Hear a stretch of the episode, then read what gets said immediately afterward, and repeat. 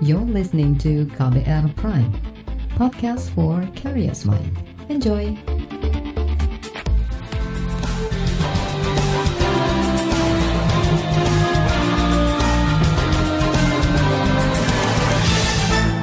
Disiarkan langsung dari studio kantor berita radio, inilah K B R Sore untuk hari ini dua puluh tujuh September dua ribu dua puluh satu. Halo, selamat sore saudara. Senang sekali saya kembali hadir sore hari ini dan seperti biasa selama kurang lebih tiga puluh menit ke depan, saya siap untuk menjadi teman Anda beraktivitas di sore ini. Sore ini saya mau ajak Anda untuk membahas tingkat kepercayaan publik terhadap Komisi Pemberantasan Korupsi atau K P K yang semakin menurun. Survei dilakukan beberapa lembaga dan hasilnya tidak jauh beda. Keraguan publik kepada K P K menguat terutama ketika revisi Undang-Undang K P K disahkan. Kondisi itu diperparah pelanggaran kode etik yang dilakukan Ketua K P K Firli Bahuri dan Wakil Ketua K P K Lili Pintauli Siregar. Kemudian ditambah lagi dengan pemecatan yang dilakukan K P K terhadap lima puluh tujuh pegawainya yang tidak lolos tes wawasan kebangsaan atau T W K. Padahal tes itu hanya sebagai syarat perubahan status kepegawaian menjadi aparatur sipil negara. Dan dengan anjloknya tingkat kepercayaan publik dan sejumlah fakta itu, masihkah K P K bisa diselamatkan dan bagaimana cara mengembalikan marwah K P K? Bersama saya Reski Mesanto, inilah K B R Sore. Saudara, hasil survei Indikator Politik Indonesia menunjukkan ada penurunan tingkat kepercayaan publik pada K P K. Tingkat kepercayaan terhadap lembaga anti rasuah ini merosot drastis dibanding sebelumnya. Direktur Eksekutif Indikator Politik Indonesia Burhanuddin Muhtadi mengatakan, K P K biasanya menempati peringkat dua atau satu sebagai lembaga yang dipercaya publik. Tapi sekarang, K P K justru merosot ke peringkat empat, terutama sejak revisi Undang-Undang K P K disahkan. Dan dari hasil S I G I, ada enam puluh lima persen responden yang masih sangat percaya atau percaya pada K P K. Isu demokrasi yang menurun tadi, kita tanya, ini pertanyaan yang biasa kita tanyakan, eh, nah ini ada penurunan tingkat trust terhadap K P K. Ya, dan eh, menurut saya ini penting untuk disuarakan oleh elemen civil society. Biasanya K P K kalau nggak nomor dua, nomor satu ya, ya eh, mungkin hanya kalah dengan T N I ya biasanya ya, tetapi sekarang udah melorot ke angka ke peringkat empat ya, e, dilihat dari tingkat trust e, publik terhadap K P K udah kesalip sama polisi ini ya. Kalau D P R dan partai politik saya tidak heran ya, kalau trustnya paling rendah dari dulu nggak naik kelas trust publik terhadap kedua institusi ini ya, tapi kalau K P K turun buat saya itu berita baru meskipun buat masyarakat eh, sipil itu bukan hal yang mengagetkan ya, terutama sejak revisi Undang-Undang K P K diterapkan. Direktur Eksekutif Indikator Politik Indonesia Burhanuddin Muhtadi menjelaskan saat ini tingkat kepercayaan publik K P K kalah oleh Polri. Tercatat ada tujuh puluh satu persen responden yang masih sangat percaya atau percaya pada Polri. Hasil ini membuat Polri ada di peringkat tiga lembaga paling dipercaya oleh publik. Di peringkat pertama ada T N I yang memiliki tingkat kepercayaan publik mencapai sembilan puluh persen. Di posisi kedua ada Presiden yang memiliki tingkat kepercayaan mencapai delapan puluh dua persen. Tren penurunan belum berhenti dan menurut saya penurunan kepuasan terhadap kinerja presiden sekarang di angka lima puluh delapan persen, meskipun tren penurunannya belum berhenti, eh, kabar baiknya masih di atas lima puluh persen. Ya. Di banyak di negara-negara eh, lain yang mengalami pandemi seperti kita, yang kepala pemerintahannya itu tingkat kepuasannya itu eh, jatuh ya, misalnya di Brazil, kemudian di Meksiko ya, dapat angka lima puluh delapan persen. Menurut saya merupakan suatu hal yang patut untuk disyukuri, meskipun uh, tren turunnya belum berhenti. Tadi saya sebut ya, sebelumnya tujuh puluh dua persen, jadi cukup lumayan turun ya. Dan salah satu penjelasannya adalah ini ada kaitannya dengan P P K M. Jadi P P K M ini dipersepsi positif dari sisi dimensi kesehatan, tapi dari sisi dimensi ekonomi itu persepsi responden buruk. Jadi mungkin presiden dalam konteks ini ya itu lebih menitikberatkan kesehatan, karena bagaimanapun seperti yang disampaikan oleh Presiden Jokowi dalam sidang e, kenegaraan tanggal enam belas Agustus kemarin, e, hukum tertinggi dalam bernegara adalah menyelamatkan nyawa, meskipun efeknya memukul kepuasan publik terhadap presiden. Burhanuddin Muhtadi juga menyebut D P R dan partai politik menjadi dua lembaga yang paling rendah tingkat kepercayaan publiknya.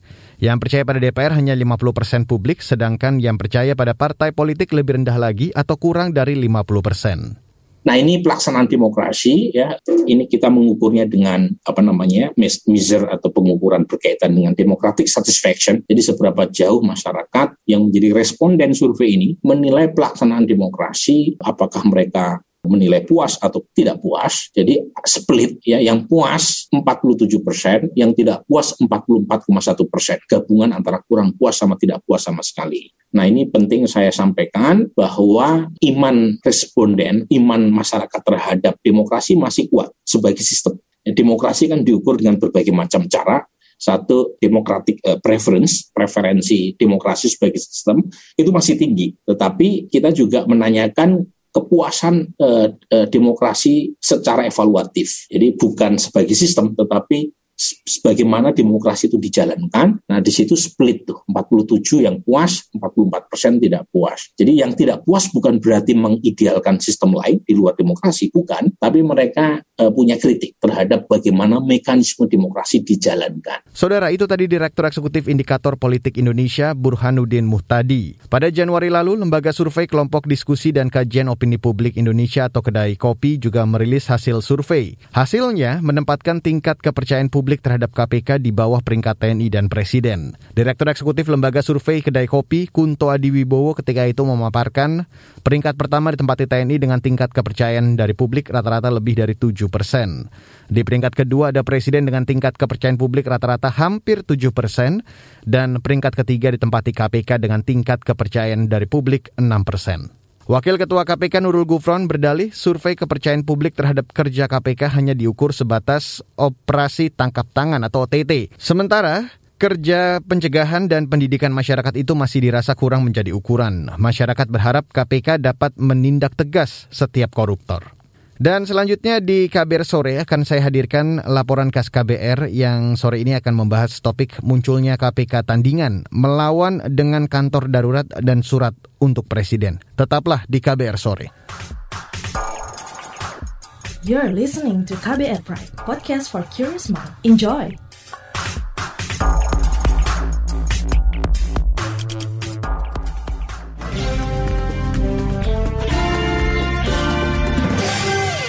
Dua pekan lalu, para pegiat antikorupsi memasang meja kursi di depan gerbang kantor lama Komisi Pemberantasan Korupsi atau K P K. Mereka menyebut itu sebagai kantor darurat pemberantasan korupsi. Untuk apakah kantor darurat itu? Berikut saya hadirkan laporan khas K B R yang dibacakan Aika Renata. Poster besar terpampang di depan pintu gerbang gedung lama Komisi Pemberantasan Korupsi K P K. Tulisannya, berani jujur, pecat. Ada juga meja, beberapa kursi lipat, serta dua kotak besar dengan tulisan surat untuk Presiden. Ini merupakan kantor darurat pemberantasan korupsi yang dibuat sederhana oleh Koalisi Masyarakat Antikorupsi. Kantor ini buka tiap Selasa dan Jumat sore. Perwakilan masyarakat sipil dari L S M Antikorupsi Indonesia I C W, Kurnia Ramadana, mengatakan kantor darurat ini menjadi simbol perlawanan dan kegelisahan pegawai-pegawai berintegritas yang akan dipecat tiga puluh September. Puluhan pegawai itu dipecat karena tidak lolos tes wawasan kebangsaan T W K. Masyarakat sipil membentuk kantor itu dan nantinya satu minggu dua, dua kali satu minggu kantor itu akan didatangi oleh perwakilan dari sejumlah elemen masyarakat menyuarakan soal perlawanan terhadap kebijakan pimpinan K P K sampai nanti pada tanggal tiga puluh September, hari akhir pegawai K P K, jika tidak ada tindakan dari Presiden. Sebagian orang menganggap polemik tes wawasan kebangsaan selesai dengan adanya putusan Mahkamah Agung dan Mahkamah Konstitusi. Namun, para pegawai yang dipecat, para pegiat anti korupsi, akademisi hingga guru besar menganggap sebaliknya. T W K penuh masalah.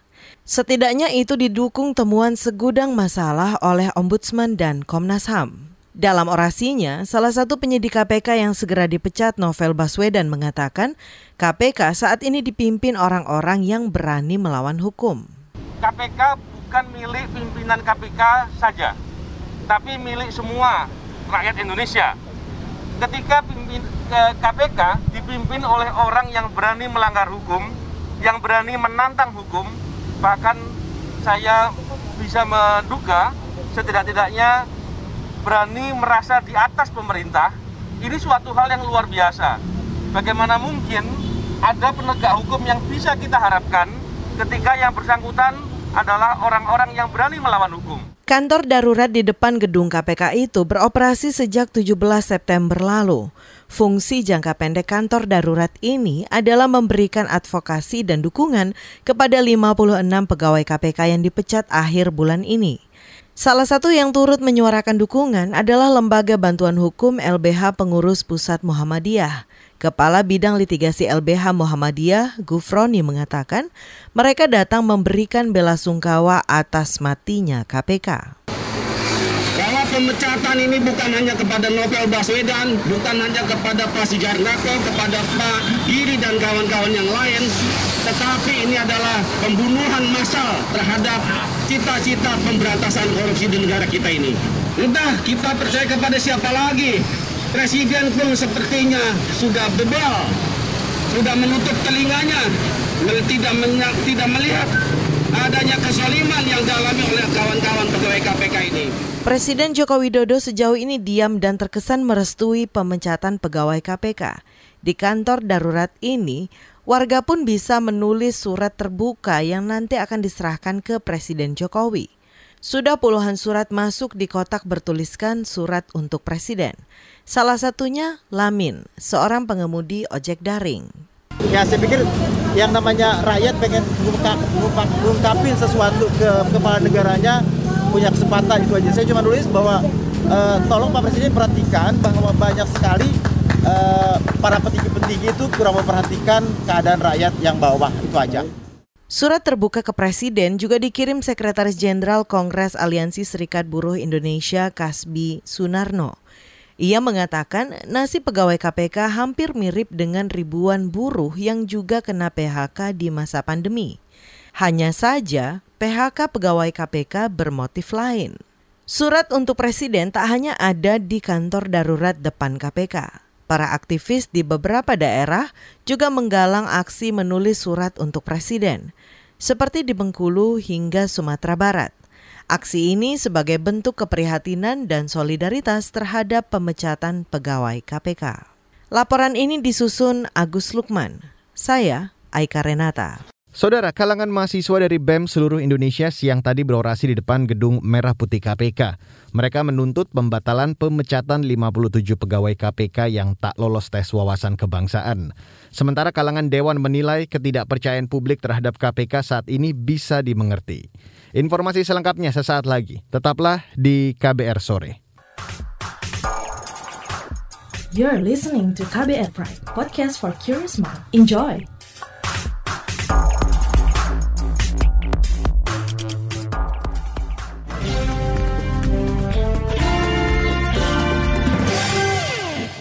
Anda masih mendengarkan K B R Sore hari ini. Saudara, beginilah suasana aksi unjuk rasa yang dilakukan perwakilan Badan Eksekutif Mahasiswa Seluruh Indonesia atau B M S I.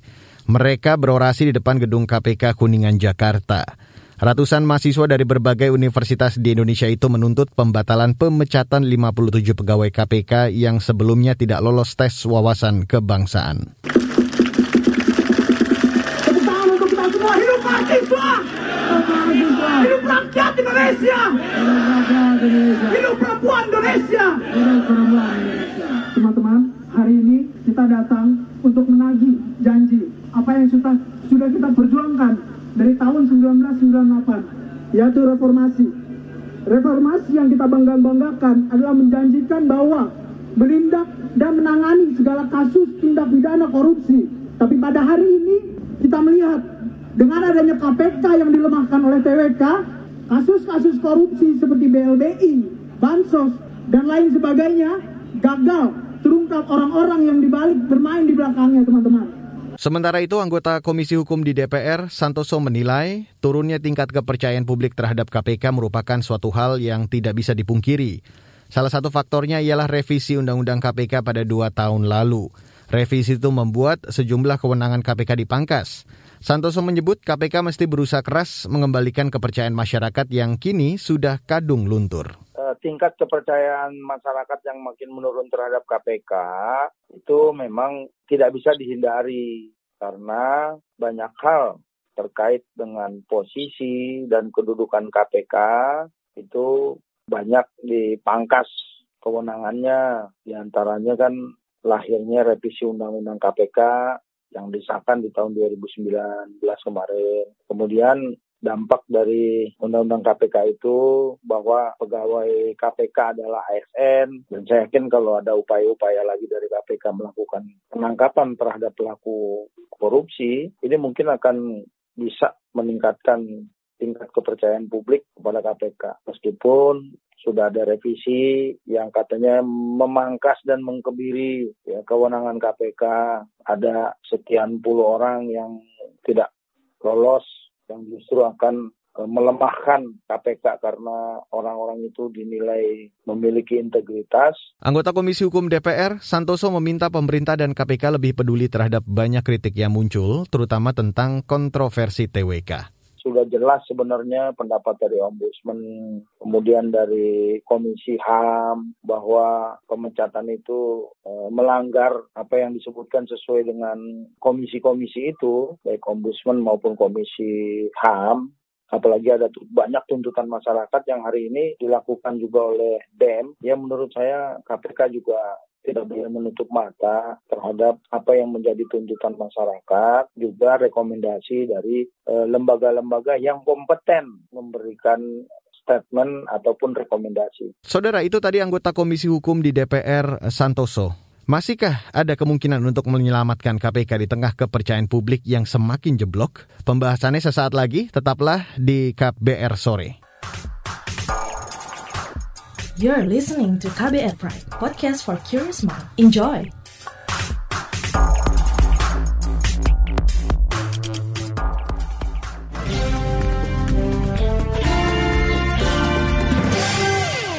Dan inilah bagian akhir dari K B R Sore. Saudara, tingkat kepercayaan publik terhadap lembaga anti rasuah itu dinilai mulai menurun sejak revisi Undang-Undang K P K pada dua ribu sembilan belas lalu. Bagaimana pengamat anti korupsi menilai hal ini? Saya ajak Anda untuk langsung mendengar wawancara jurnalis K B R Astri Yuwanasari bersama peneliti Pusat Kajian Antikorupsi atau Pukat Fakultas Hukum U G M, Yuris Reza Kurniawan. Survei dari Indikator Politik menyatakan tingkat kepercayaan publik terhadap K P K ini menurun sejak revisi Undang-Undang K P K. Kalau menurut Anda bagaimana? Persis Mbak, apa bacaan kami memang faktor terbesar yang membuat kepercayaan publik terhadap K P K turun tentu ketika ada dua momen di sekitaran tahun dua ribu sembilan belas-nya. Yang pertama itu soal pemilihan pimpinan K P K, lalu yang kedua soal revisi Undang-Undang K P K. Kenapa? Karena waktu itu di proses pemilihan pimpinan K P K, bahwa publik sudah banyak yang memberikan aspirasi kepada pemerintah untuk kemudian tidak melantik beberapa pimpinan K P K yang kita tengarai memiliki integritas buruk atau memiliki rekam jejak yang uh, kemudian ada catatan buruknya. Nah, lalu kemudian ter- pemerintah kan tidak mendengarkan itu dan uh, dengan apa cara mereka kemudian bisa melantik uh, pimpinan K P K yang kemudian tidak di tidak didukung oleh publik sebetulnya. Lalu yang kedua soal revisi Revisi Undang-Undang K P K juga begitu, ketika kemudian banyak atau penolakan dari publik, banyak penolakan dari masyarakat, bahkan termasuk uh, akademisi itu juga turun gunung. Uh, lalu kemudian pemerintah dan D P R tetap uh, dengan dengan sangat singkat ya waktu itu hanya beberapa belas hari melakukan revisi Undang-Undang K P K. Dan itu kan bukan bukan kehendak publik sebetulnya. Nah, dari situ sebetulnya kita sudah bisa membaca bahwa ke depan akan terjadi penurunan kepercayaan publik karena apa yang dilakukan oleh pemerintah dan D P R dalam hal memilih pimpinan K P K termasuk revisi Undang-Undang K P K itu bukan kehendak publik. Adakah catatan dari Pukat U G M terkait kinerja K P K hari ini setelah revisi Undang-Undang K P K, Mas? Memang kami mencatat beberapa hal yang yang menjadi rapor merah barangkali kalau boleh saya sampaikan terkait kinerja K P K. Yang pertama adalah tentu saja soal proses bagaimana integritas di internal K P K sendiri tidak dijalankan dengan baik bahkan oleh pimpinannya sendiri. Misalnya dalam konteks terbuktinya dua pimpinan K P K yang melanggar kode etik, ini kan menjadi catatan yang buruk sebetulnya bagi kelembagaan K P K yang dari dulu kita kenal adalah kelembagaan yang menjunjung tinggi betul soal integritas integritas. Dan ketika ada dua pimpinan K P K yang melanggar etik, bahkan ketika salah satunya sudah diputus e, melanggar etik berat dan bahkan ada dugaan tindak pidana di situ, K P K sendiri tidak kemudian memecat e, pimpinan tersebut, ini tambah menjadi menjadi hal yang buruk karena kemudian pimpinan yang seharusnya menjadi contoh pun tidak bisa menjadi teladan yang baik. Lalu yang kedua soal proses bagaimana kemudian komitmen K P K untuk tetap menjaga independensinya. Meskipun kita ketahui pasca revisi Undang-Undang K P K kan independensi K P K e, sudah pasti menurun. Artinya di situ sudah pasti karena revisi Undang-Undang K P K meletakkan K P K di bawah eksekutif, kita sudah bisa membaca bahwa kadar independensi K P K akan menurun. Tapi kemudian itu diperparah dengan proses alih e, status pegawai K P K yang kemudian e, beberapa orang yang kita kenal berintegritas, beberapa orang yang kemudian sedang menangani perkara-perkara besar justru kemudian disingkirkan melalui proses T W K yang itu sudah diputus oleh Ombudsman dan Komnas H A M bermasalah secara praktik, dan pimpinan K P K terkesan lepas tangan di situ. Lalu upaya apa yang bisa dilakukan untuk menyelamatkan marwah K P K sebagai lembaga pemberantas korupsi di Indonesia, Mas? Pangkal dari semua kegaduhan hari ini kan sebetulnya revisi Undang-Undang K P K dan pemilihan pimpinan K P K di era hari ini. Itu yang menjadi pangkal. Jadi kalau kita bicara soal bagaimana perbaikan K P K, saya pikir baru akan terasa perbaikan itu ketika pemerintah punya komitmen untuk kemudian minimal mengembalikan K P K kepada undang-undang yang dulu. Karena sifat dari kelembagaan atau lembaga pemberantasan korupsi di negara manapun itu, dalam sejarah manapun, itu hanya akan sukses ketika uh, independensinya kuat. Independensi yang dimiliki K P K pas sebelum undang-undang revisi itu sebetulnya sudah cukup kuat, tapi kemudian itu kan dilemahkan di undang-undang revisi. Jadi kalau kita mau berangan-angan kemudian memiliki kepercayaan lagi terhadap K P K eh, sebagaimana beberapa tahun yang lalu ya, atau berpuluhan tahun eh, sebelum dua ribu sembilan belas itu, saya pikir kita harus mengembalikan minimal undang-undang K P K ke eh, undang-undang yang lama. Nah, yang kedua, dalam konteks kegaduhan hari ini, ketika kita bicara soal menyelamatkan uh, internal K P K, saya pikir ada dua hal. Presiden seharusnya, kalaupun kita pakai kerangka uh, undang-undang yang hari ini ada di K P K ya, Presiden seharusnya sangat uh, harusnya memberikan perhatian lebih terhadap dua isu. Yang pertama adalah isu pemecatan pegawai melalui T W K itu, karena Presiden punya kewenangan untuk melindungi mereka dari proses T W K yang maladministrasi dan melanggar H A M. Yang kedua, Presiden sebaiknya memperhatikan bahwa pimpinan K P K hari ini yang menjabat begitu bermasalah karena secara etik sudah terbukti bersalah, bahkan salah satunya itu uh, sudah uh, dugaannya pelanggaran hukum pidana, dan itu sifatnya kan uh, berkaitan dengan soal beli perkara. Kita tahu lembaga penegak hukum kalau sampai kemudian mengalami yang namanya atau melakukan yang namanya jual beli perkara, ya kita nggak akan pernah uh, bisa menegakkan hukum itu sendiri. Saudara, itu tadi wawancara jurnalis K B R Astri Yuwanasari bersama peneliti Pusat Kajian Antikorupsi atau Pukat, Fakultas Hukum U G M, Yuris Reza Kurniawan. Dan wawancara tadi sekaligus menutup K B R Sore untuk hari ini, dua puluh tujuh September dua ribu dua puluh satu. Terima kasih untuk Anda yang sudah bergabung sore hari ini, dan jangan lupa untuk selalu menerapkan protokol kesehatan. Mewakili tim redaksi yang bertugas sore hari ini, saya Reski Mesanto undur diri. Salam.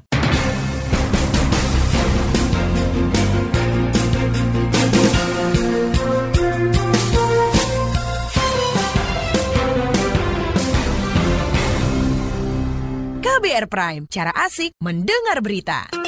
K B R Prime, podcast for curious mind.